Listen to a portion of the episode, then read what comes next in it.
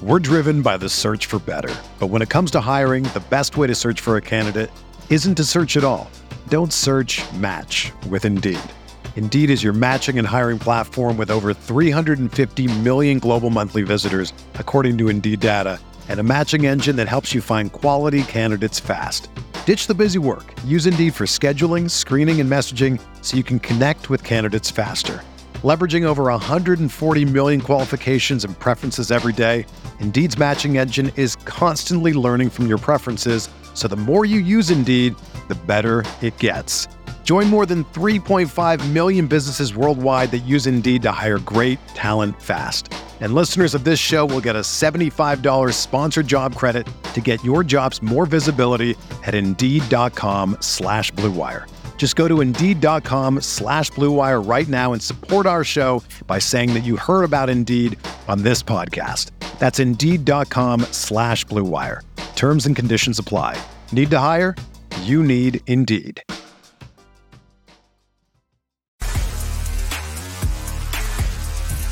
You are listening to KC Sports Network, the number one podcast network for today's Kansas City sports fans. With former players from your favorite teams, informed perspectives, and former insiders, this is the place for you.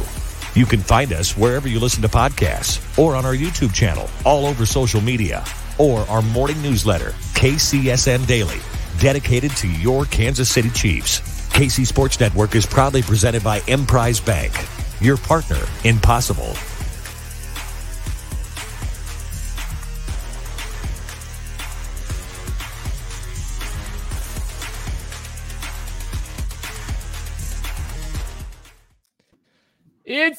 Live post game edition of Booth Review presented by Emprise Bank. When was the last time you went into a bank? Now, more than ever, who you're doing business with is more important than where they're located. Emprise Bank is a trusted business partner that can serve anyone, anywhere. Emprise Bank, member FDIC, our partner in possible. And I can't believe what we are about to talk about is possible.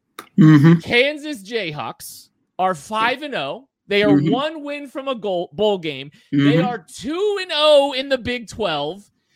And they just held a college football team to 11 points to win a game. I am joined from the booth mm-hmm. by Scott Chasen. Scott, wow. What a game. Kent, there is uh, so much happened. Uh, this was one of the weirdest games I've ever seen. I don't know where to start.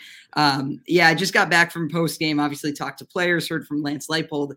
And yeah, I mean, it's funny. I've been in a lot of press conferences, Ken, uh, just KU press conferences over the years.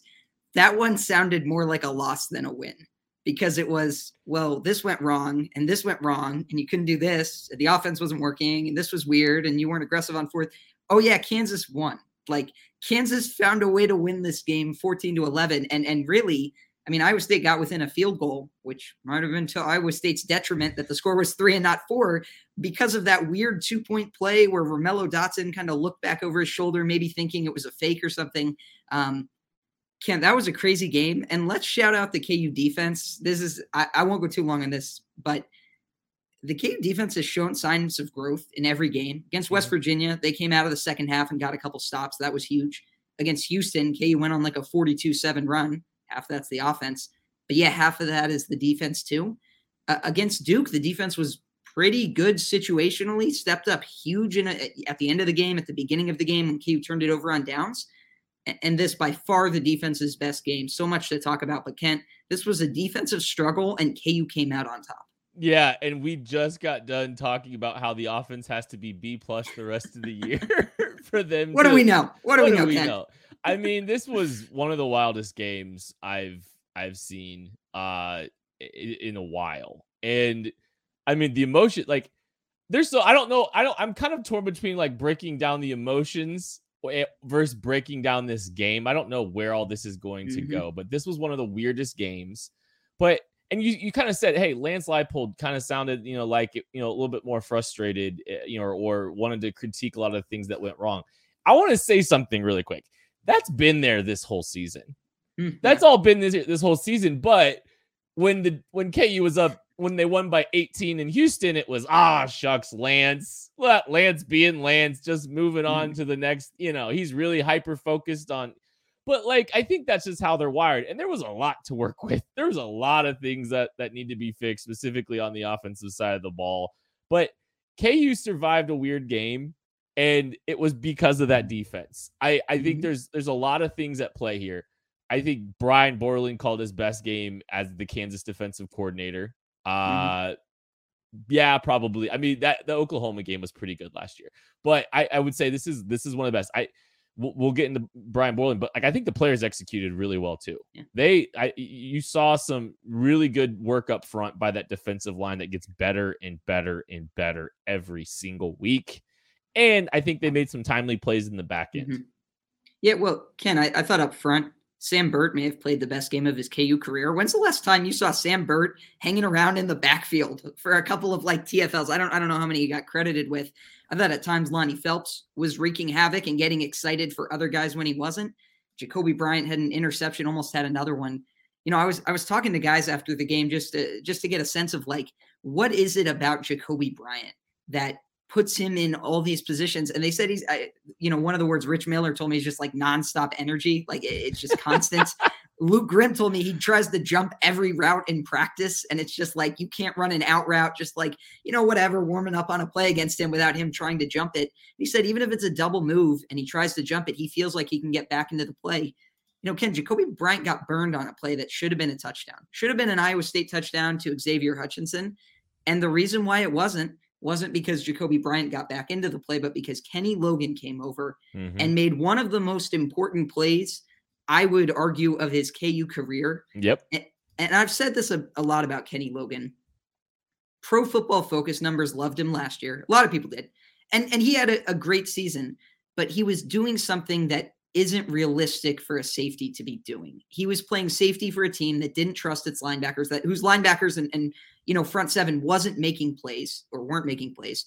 And so he was like the fireman, like when that guy easily knifes through the first two levels of the defense, now I get to go and make the tackle. And he did that great. He had a bunch of tackles. But I thought coming into this year, he could make more meaningful plays without having better statistics. In fact, with it having much worse statistics that's an example of one of those plays where he put himself in position to do just enough to break up a touchdown pass. And yeah, I mean, it, it's just one of many plays that turned into, you know, turned out to be huge plays this game. Yeah. And, uh, you know, I, I've kind of been like, I, I've, I've, I don't know if mixed bag is the right word about mm-hmm. Cobee, but just, I just, you know, he is a mixed bag. He's, but he's zero or a hundred, Kent. That's think, how he plays. I think I'm at the point where I mm-hmm. don't care about the any of the lows. I just mm-hmm. think this kid competes and he find he's timely and he's he's reliable when his team uses him to be his most reliable. And you know, I'm impressed. I'm really am really impressed with that with with the growth of the secondary. It's not always perfect, but I think it's a lot better. I think it's a lot better than it was a year ago. And it's still a pretty young secondary, all things considered, especially the cornerback position. Hey, really quick, if you're watching this, hit the like button, hit the subscribe button, please. That helps us grow this channel. Uh, we are really close to a thousand likes, uh, subscribers on KCSNU. Mm-hmm. I think we were like 10 away. I would love to get to a thousand uh, subscribers to the KCSNU channel before the end of the night. Uh, we're talking about all kinds of stuff. I want to I want to profile one thing here. Mm-hmm. Uh, for uh for the Kansas defense. Okay. Iowa State 30 carries, 26 yards. Hmm. Less than a yard per carry on the ground for Kansas State or for Iowa State. Sorry. They are mm-hmm. they were they they did an outstanding job of making that defense one dimensional. That was huge. That was massive. And Brian Borland, one of his philosophies is, you know, trying to mm-hmm. take away the one, run, try to be one dimensional. Um, I think that I think Iowa State actually played perfectly into what what Kansas wants mm-hmm. to do defensively because they they did a fantastic, outstanding job, um, you know, defending the run. But I would try to make Hunter Dekkers beat me. I, yeah.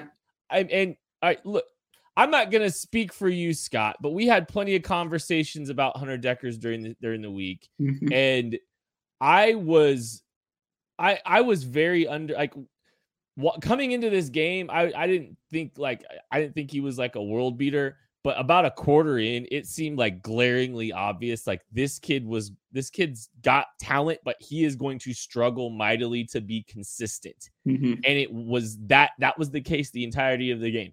So we said, hey, limit it. Like I, I, I say it a lot, but I think this is one of the mantras of this defense limit explosive plays and good things are going to happen. I think that applies very well to Hunter Dekkers. I, you make Hunter Dekkers drive down the field consistently, it's going to go well for you.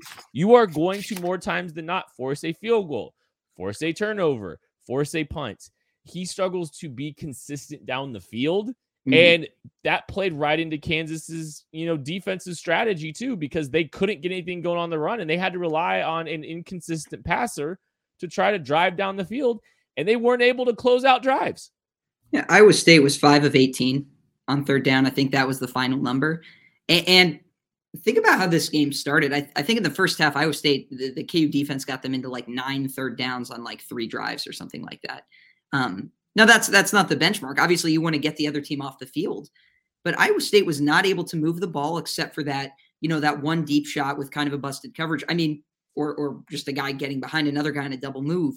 Um, for the most part, Kansas kept things in front of them and and they played to exactly what you just said and what we've talked about. You know, the quote from Brian Borland that you brought up: "If they can run on you, they can run on you, and they can pass on you." And I think you've already seen it from this year, where uh, KU has basically said, "Yeah, we we're going to sell out to stop the run. We're going to do what we do, whether that's keeping an extra linebacker on the field, even if it means they have to, you know, play in coverage." That happened against West Virginia. It obviously came up with Craig Young. But they're saying, hey, you're not going to be able to run and pass. So if you're going to beat us through the air, fine but we have to stop something. And I think that what you said, it, it absolutely played well into KU's hand because Hunter Dekkers is not that guy, maybe yet, maybe ever. We'll see. I don't know. But Kent, when I watched this game against Baylor, I saw a quarterback. You know, I made a, a I, I sent out a tweet. I don't think Iowa State trusts him. I asked Michael Swain about that. It's a lot of underneath. Actually, you see a comment on the screen was was right about that. It's like dead on. Underneath wide receiver screens, the, those like one read kind of passes. And anytime he had to go to a second look or anytime he had to drop back and pause, you saw panic. You saw uncomfortableness. You saw a key defense. I had like five sacks today, including Lonnie Phelps' fifth, should be sixth of the season. um, he had one against Houston that wasn't credited. Uh, they should go back and fix that. Um, yeah, I mean, look, the KU defense won its matchups. And I think most impressive, like they kept doing it over and over. They didn't let their heads hang when the offense kind of kept leaving them out to dry. And I would argue the coaching staff a little bit with some of those fourth down decisions. The KU defense kept standing up. And that was, I, I mean, I was waiting for the, the other shoe to drop, right? I was waiting for that back breaking drive where Iowa State just goes down the field and scores. But even if it's just holding them to field goals, okay. If I told you Iowa State made all the field goals they missed, okay, they scored 20 points today. If I told you before the game Iowa State's going to score 20, you'd be like, sweet, KU won easily. So uh, the defense did its job and then some. Absolutely fantastic. Yeah, they were they were unbelievable. And I talk I two things. You, you mentioned Craig Young. Mm-hmm. I hope people understand how valuable Craig Young is to this defense. He's a unicorn. And you want to talk about being able to to stop the run, but being athletic enough to defend the pass. Mm-hmm. That's that's the Craig Young factor. Oh, and by the way, it's fitting he's wearing 15 because they're Kyron Johnsoning him a little bit too. The rush off the mm-hmm. edge. They found a he is just a he's a, a weapon and a piece to this defense that maybe he's not always in on every single play, but his ability to be on the field in a variety of, of looks and be able to handle a, a wide a, a big load is so mm-hmm. important to this defense. And I think there that's what it's letting a team you know, normally you want a team to play left-handed. Uh, Hunter Dekkers is a left-handed quarterback, but you know, it, it's just you know mm-hmm. playing playing left-handed a little bit, playing one-handed a little bit. I think that personnel grouping with Craig Young being on the field just kind of lets them be a lot more multiple, a lot more flexible, and withstand a lot of different looks um offensively. So he's mm-hmm. huge. And then let us talk about Brian Borland real quick. Yeah, Brian Borland was he he played it smart and like I and like you know they gave up a lot of crossers. I understand that, but I think they were there are two things. Heating Hunter Dekkers up works. Lots of blitzing. Heating them up works, and they did it, and they did it effectively. They did it with five a lot too. It's mm-hmm. impressive. Um, yes, they gave a lot of crossers up. Yes, Iowa State started anticipating crossers a little bit, but I think I think KU was willing to rally to the to the crossers a little bit and force Hunter Dekkers to complete the pass because it was an adventure. So, like, I mean, it was. Like, he mm-hmm. completed 63% of his passes, but so many of them were so low, like low, easy throws, easy completions. Like, yeah. I don't know. I just, I, I was very impressed just with the defensive plan, the defensive scheme. Yeah, I know they missed they missed three field goals. Fine. They they missed they they make them all fine. You held Iowa State to 20. That's yeah. still an outstanding job by Brian Borland in this defense. They did everything that they were supposed to do in this game. And the offensive side really didn't kind of, you know, do what we're kind of used to. So yeah, well, two two points on Brian Borland. Um, one, I, I, was talking to a couple of the defensive players after the game. I, I asked Sam Burt what he just thought about Brian Borland, and, and the the point he made to me was like Brian Borland sees people kind of just starting to get it and get what they want to do defensively. And Rich Miller made a really similar comment. He's like, eh, he said in fall camp they were just kind of they knew at some point it would click. And this doesn't mean that Kansas is going to be the best defense in the country or the Big 12 or anything. I, I don't know, Sky. I think this is a defensive team now. it, may, it sure may be. The sample, I mean, 25% of their games, the defense, or I guess 20% now, the defense has won it for him. Exactly. But he, he said he was expecting it to click. And, and Rich Miller said he, he felt, felt like it finally did. But also one thing that, that kind of goes under the radar, uh, K, KU subs a lot, probably more than most teams defensively. You look at the the participation reports after the game, and it's like 25 guys log 20 or more snaps on defense. And sometimes it's frustrating, right? You're like, keep the best players on the field, keep Lonnie Phelps on the field, keep all these guys, you know, Craig Young, everything, playing all these extra downs. But when Iowa State, one of their really long drives, I don't totally remember which one it was, but I know they didn't get a touchdown on it because it was in the second half. Um, as it was going and KU kept subbing and there was a stoppage and then they thought Jacoby Bryant got an interception and then he didn't and then it was a field goal. They kept subbing the whole time. And I made the comment to someone sitting next to me up in the press box. I said, normally you just see it be backbreaking at a certain point. I think Iowa State converted maybe two or three third down, fourth downs, whatever on that drive. Like at a certain point, you just see the defense drop. And then all of a sudden those long completions start. But because of how Brian Borland does it and getting fresh bodies in and changing it up on the defensive line and changing up defensive backs and all these people, like I think it allows KU to stay fresh. It allows them to kind of hang in there. And I think that's why you've seen defensively, they I would argue they've been better in the second halves of games as compared to the first half. It seems like they've grown through the game. So I think that's a huge building block too. Like you're seeing a, a huge number of guys just start to make plays defensively. And that's a credit to them too. But Ken, I have to ask you about the offense. I have to ask you about Jalon Daniels. I have to ask you about KU because look, the fourth downs were rough. Um, I thought Iowa State played Kansas well, but man, I, I, think Kansas left a lot out there, especially a couple deep balls that I think Jalon was just a little bit off on. So I want to separate the I want to separate the fourth down decisions and all that stuff with the mm-hmm. offense. Yes, offense missed some stuff. I, I mean, Jalon Daniels missed a couple passes. He's going to want back for some big explosive plays. One to Quentin Skinner. Mm-hmm. Uh, I can't remember who the other one was t- too, but it was they had a couple deep sh- deep shots that he's going to want back. Luke Grimm was the other one. Tried yeah. to throw it the back line. Mm-hmm. It was as an athletic throw, just just just a little bit off. They, I mean, just a couple times, just a little bit off. Um, I think you mentioned in the press conference he said he he missed a couple. He he, he thought he kind of he he missed some missed some stuff there.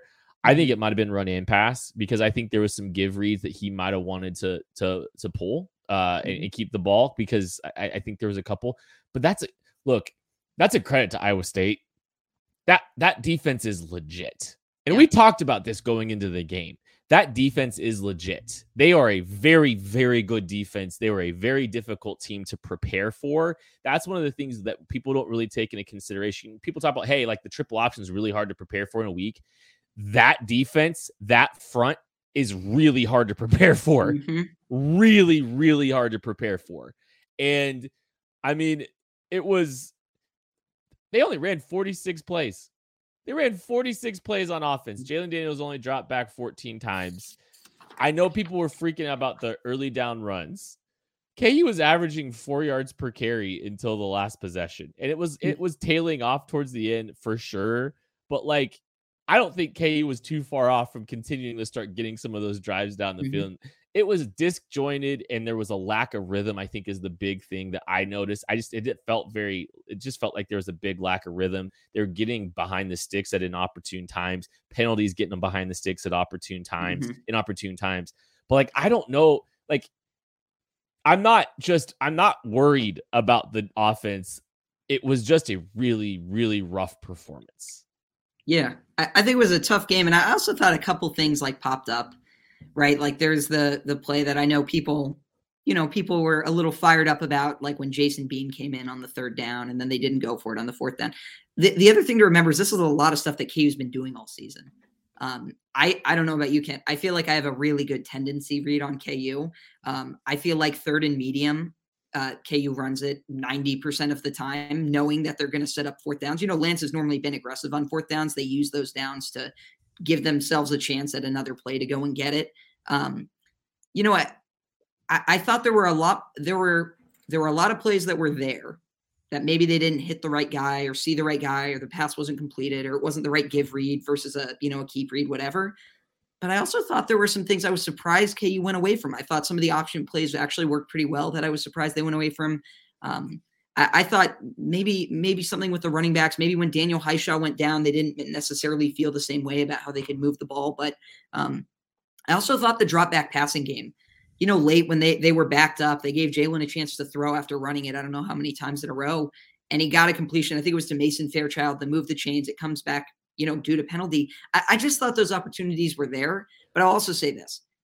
I, I responded to someone uh, on Twitter with this too. I, I'm not a like a second guess play call guy because at the end of the day, the same play calling concepts that have allowed Kansas to put up 47 points every week mm-hmm. are the same ones that took place today. I think uh, other teams adjust. You have to adjust. You have to figure out what works, what doesn't, especially in the flow of a game. But I came away less like I, I'm not concerned. I think that you said something similar. I'm not concerned with Jalon Daniels. I'm really not concerned with the KU offense. Um, I, I, honestly, I'm not even that concerned with Lance Leipold on fourth downs because he kind of took ownership for it after the game. Like he kind of was like, "Yeah, I was a little too conservative today. Maybe, maybe I could have done a better job and been a little bit more prepared to go with that."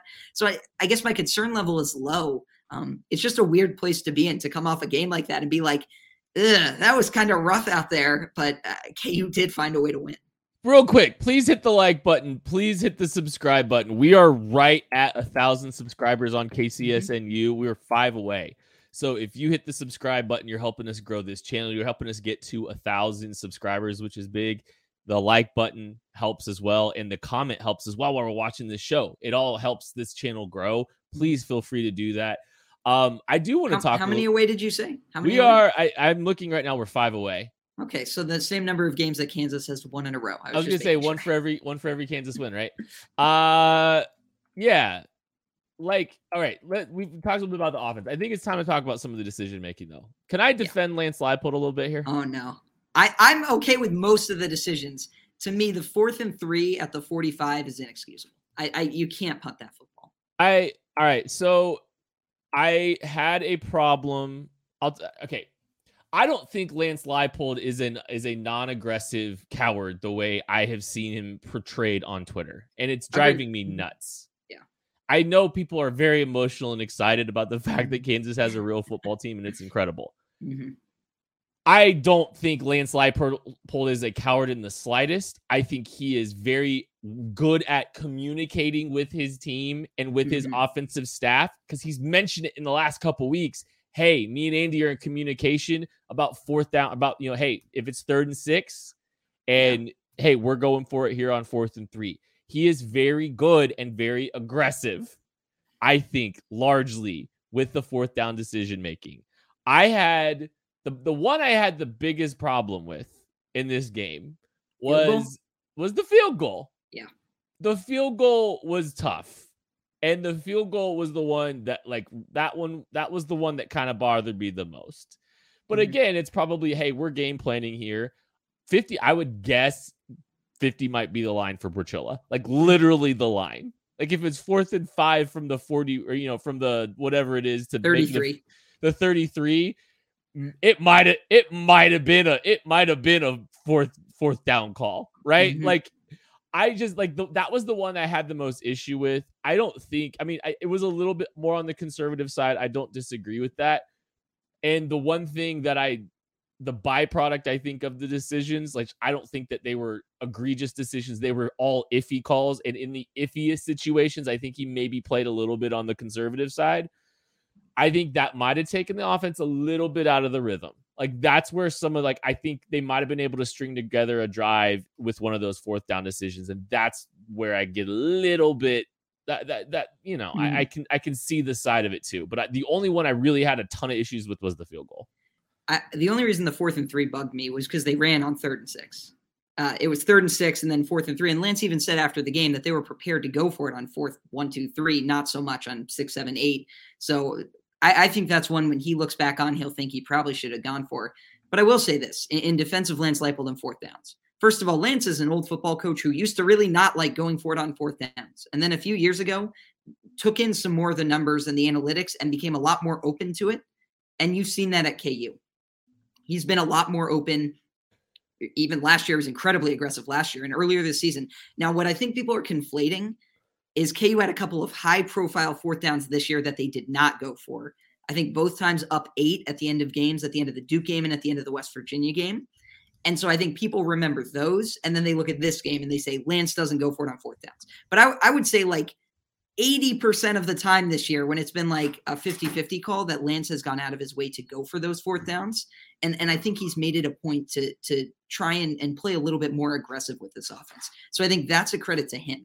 Um, I, I, did again. Uh, I will say also in defense of him, the worst fourth down decision in this game did not come from the KU sideline. It came from the Iowa State staff at the end of this game. And I, I think that's a decision that would bother me a lot more that if KU looked at it a fourth and one in that situation, when you have the chance to go play for the win and avoid overtime, avoid KU having that last drive on the other team, I think those ones bother me more. But yeah, I don't come away from this game thinking Lance Leipold doesn't know how to make a decision on a fourth down. In fact, what I really came away from this game thinking was KU left a lot of points out there on the board, and there were some of those opportunities to maybe kind of force the issue more. But I think Lance also looked at this game and thought it was more of a low scoring game, and on his field decided to be a little bit more conservative. But I don't think that's a base for him. I don't think he's afraid to be aggressive. Not at all. I have mm-hmm. not had a ton of issues with some of the decision making and over the course. Like, yeah, it's and the, it, these weren't clear cut all the time either. Like, these yeah. were definitely like some more 50 50 kind of decisions. I don't think they were egregious ones. They were ones that you kind of have to, you got to navigate a little bit. The, I mean, the, the offense it, I would have liked to see them like I would have liked to see there's like I think the, one of the fourth and fives you talked about yeah it would have been nice to see if the offense could continue because I think that I think the momentum of the offense was actually the rhythm of the offense was actually kind of there and it started to slow down pretty mm-hmm. bad after that. I mean it really did kind of I mean the offense just it struggled mightily throughout the yeah. day. They tried to run some of the wide zone stuff this week. Didn't really work. And that's one of the things I was a little bit worried about is like I, the, the, way Iowa State plays is they kind of force you to run to the edge. They try to make you throw it run to the edge if you can't get downhill, which the, I mean, KU had some success didn't get getting downhill at times, you know, but you know, it's it was it wasn't too bad for me personally. Just I, mm-hmm. it, they'll get there. They'll get there. Um, they got a fun game coming up next week too. Ken, five and zero oh, though. Can we take a second? I we got to take a second to talk five and zero. Please. Right? Well, I, I don't even necessarily have anything beyond. They've got seven shots at a bowl game. Like, yes, they are they are looking down the barrel. And, look, I know people uh, may or may not actually go back to 2009. They started five and zero. Oh then they didn't finish the season well. Now injuries played, especially with Todd Reesing, played a lot to do with that. They played hurt. They played banged up. It was a tough, you know, kind of stretch of games down the season. But look, this team, which first of all brings a lot of people back for next year, that makes that even more exciting. This Eyeball oh. emoji. This team's five and zero this team has looked has survived every test, has won games different ways. And again, I would argue the defense, this isn't the first time we've seen signs of life from the defense. Like, if you want to just like stat sheet watch and be like, wow, they gave up 600 yards and a billion touchdowns, yes, then KU's defense is bad. Sure. Situationally, they have had to make plays in every single win Kansas has had since the opener, and they have done it more and more every week. So for this team now to be 5 and 0, to be looking at seven opportunities, to be 2 and 0 in Big 12 play with seven huge opportunities in a conference that I think we think top to bottom is really, really even, given that Oklahoma has lost twice. Kansas State has some big wins. Texas lost to Texas Tech. This is a very even conference. And for Kansas, like, six and six is the first goal, right? You you got to get that six win. You got to get six. You, you just made it yeah. extremely easy to get to six. Like I, they're gonna mm-hmm. pull one of these next seven out. Absolutely, but this allows you to dream even bigger. Mm-hmm. I think. Like absolutely, I'm not. I'm not saying this team has to go nine and three and be in the Big Twelve title game, whatever. I'm just saying this one lets you dream bigger. This one lets you think about yeah, hey, Kansas is 5 and 0 and Kansas has beat some really solid football teams and has a couple of Power 5 road wins. Kansas is going to be ranked. Game day might come here next week. That might be old takes exposed by the end of the night. I don't know when they decide these things, but eh, this just allows you to dream bigger and and really eh, I, I don't even know what to do with this Kent. 5 and 0 is insane. I'll I'll be a little spicy here at the end of this Kansas oh, football no. post game show. I think Kansas should be ranked higher than K State this week. I think you I think there's a little they were right up against each other. People got hot in the moment for the Oklahoma win that really doesn't look all that impressive anymore. And Kansas doesn't have a loss on their name to Tulane. The if we want to talk about the uh, Tulane versus Houston game last night, and this isn't the best argument, but those teams were very evenly matched. Mm-hmm. And Kansas bopped one of them at home. And the other one, K State, lost at home to the other one. So I'm just, you know, I think the resume looks better for Kansas at this point. I think yes, they were a week late in the polls, but KU KU's resume is better than K State's now. I don't know if K State's going. To, I don't know if I think K State's the better team. If I'm being completely mm-hmm. candid, but I think Kansas resume deserves to be ahead of K State's right now, inarguably. So I hope the polls make a correction for their grave mistake last week and put Kansas uh, firmly in the top 25 along with TCU. Yeah. Can, can I make one last point before sure. I got to get out of here and yeah. before they, they pull me from whatever booth I've found my way into in the booth?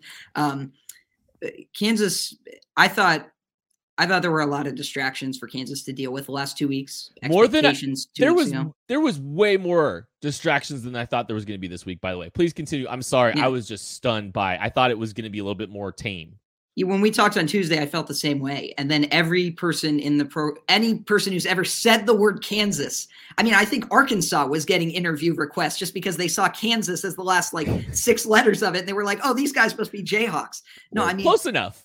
yes.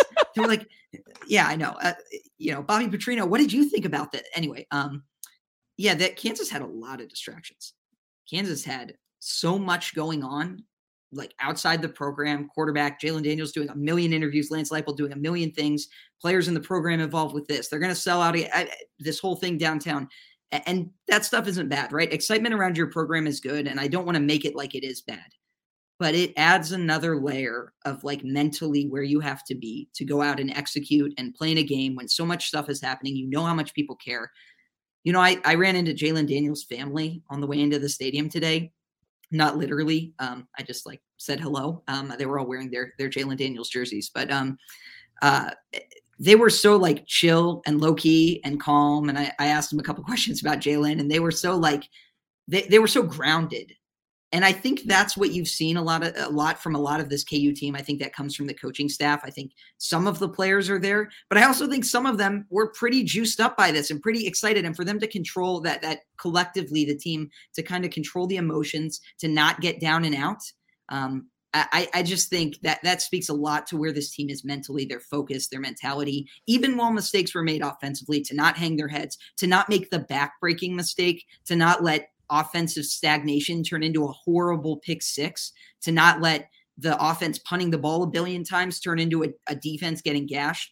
I think that speaks to where KU is mentally, and I think that's huge. I said before like right before the end of that game it was something like you know like the steps that this program is taking in such a short amount of of time it's remarkable what this team has been able to do in a short amount of time but a game like Iowa State, closing out a game like Iowa State, like that, mm. was kind of a, another big step that kind of lets like like I think that you said it it lets you dream, Scott. Like that is exactly right. It lets you dream a little bit because you slogged a game out when you had you didn't play your best, you dealt with a lot of adversity and you still found a way to pull it out in a big game against a good football team that's a good football team with a really good, difficult defense that's going to get a lot of people problems this year.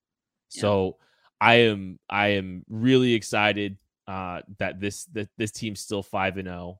Oh. Uh, it's a big deal. It's a really really big deal. Another uh, sellout coming, I think, next week. By the way, oh, I, w- I would expect three straight. Yeah, I can't wait mm. to see Lee Corso in Lawrence, Kansas next week. uh, Scott will be at the booth. I might wind up at the booth. I don't know at mm. this point probably have to go at this. I mean, at this point, that's going to be a really fun game. There will be a I the 14-11 might be the first half score or first quarter score. I mean, For, like that, first two possessions of the game, it'll yeah, be 14 11. We'll be wondering how. So, yeah, both teams, like, it's just, it's going to be, it's going to be, it's going to be a, an absolute, it's going to be insane. Thank you mm-hmm. to everybody that's been watching. Please hit that like button. Please hit that subscribe button. Happy to say during this show, we hit 1,000 subscribers if we don't stop the show, I could keep going because I have a lot of thoughts. We'll be back on Tuesday. So mm-hmm. hit the subscribe button. We'll get all kinds of analysis on Tuesday. Scott's literally going to get kicked out of the booth if we yeah. don't end this show, though. So we got to get out of here. This has been Booth Review. Thank you to everybody that's watched. Kansas beats Iowa State 14 to 11 to advance to 5 and 0. Rank them. Whether you're a world class athlete or a podcaster like me, we all understand the importance of mental and physical well being and proper recovery for top notch performance. That's why I'm excited that Unifyd Healing is sponsoring this podcast. Unifyd Healing is a new and super innovative global network of wellness centers powered by Energy Enhancement System, or EE System. If you haven't heard of the EE System, you'll want to listen up. This technology promotes wellness, deep relaxation, purification, and rejuvenation. In hundreds of locations across the globe, access to a center is easy and affordable. Interested in experiencing the EE system technology for yourself? Go to unifydhealing.com slash bluewire to learn more and find a center near you. That's U-N-I-F-Y-D healing.com slash bluewire. No material or testimonials on the Unifyd Healing website are intended to be viewed as medical advice or a substitute for professional medical advice, diagnosis, or treatment. Always seek the advice of your physician or other qualified healthcare provider with any questions you may have regarding a medical condition or treatment and before undertaking a new healthcare regimen, including EE system.